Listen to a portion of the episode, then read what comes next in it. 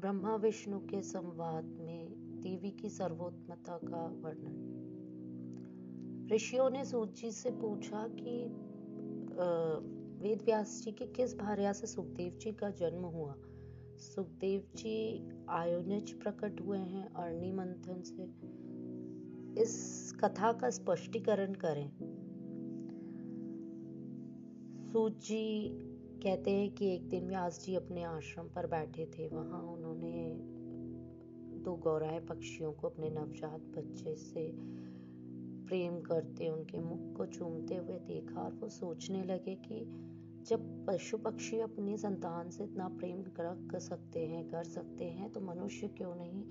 मनुष्य को तो अपने पुत्रों से, अपनी संतान से सेवा की अभिलाषा भी होती है। यह सत्य है। हम सभी हम सभी यही चाहते हैं। आज के पेरेंट्स अपने बच्चों से कहते हैं, शादी करने के लिए समय से। तो यूथ बच्चे मना करते हैं, कहते हैं कि, क्या रखा है शादी में? क्यों करें हम शादी?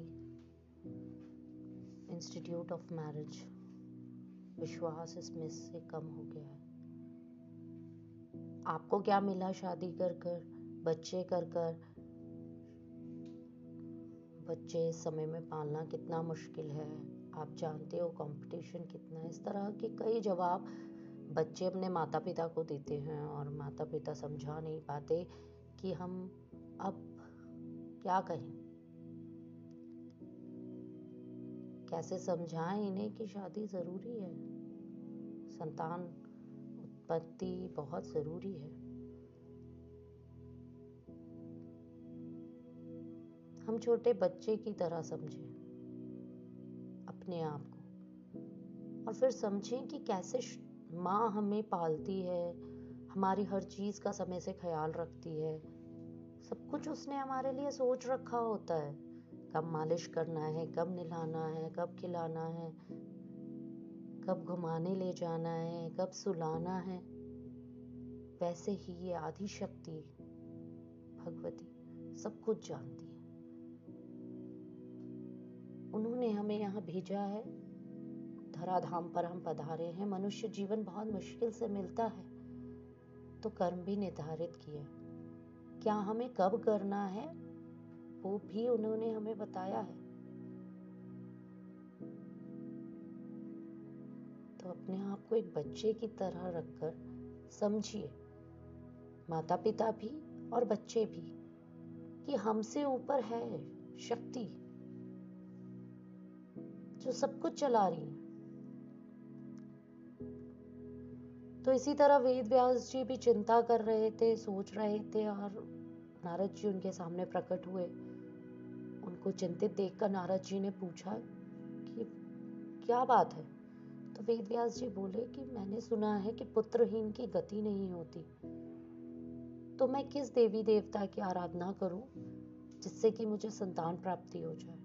नारद जी ने कहा कि एक बार मेरे पिताजी ने भी श्रीहरि से यही प्रश्न किया था।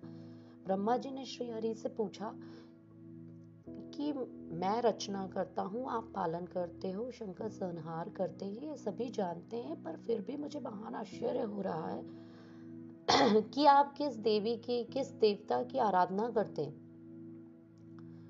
श्री हरि बोले कि हाँ ये सत्य है कि मैं पालन करता हूँ, आप सृष्टि करते हो, शंकर जी संहार करते हैं। पर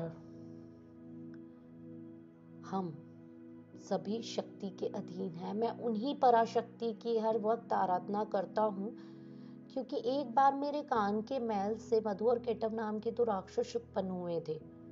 ब्रह्मा जी, मैं उन्हें नहीं मार पा रहा था। तब उस शक्ति की कृपा से ही मैं उन पर विजय प्राप्त कर पाया। और एक बार मेरा सर धड़ से अलग हो गया था धनुष की डोरी टूट जाने से।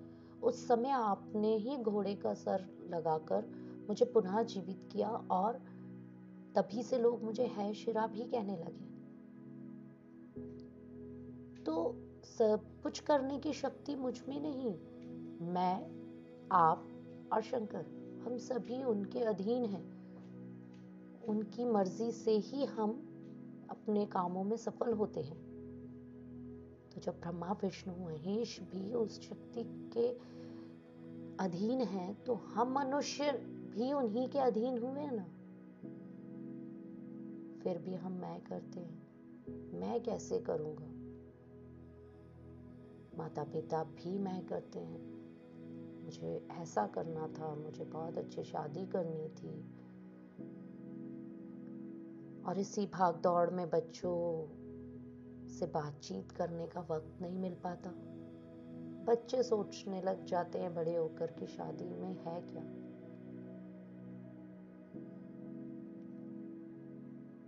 फिर ब्रह्मा जी और श्री हरि देवी की आराधना करने लगे। और वेद व्यास जी भी नारायण, नारद जी को प्रणाम कर कर उन देवी की आराधना के लिए चले गए और संतान का वर प्राप्त किया।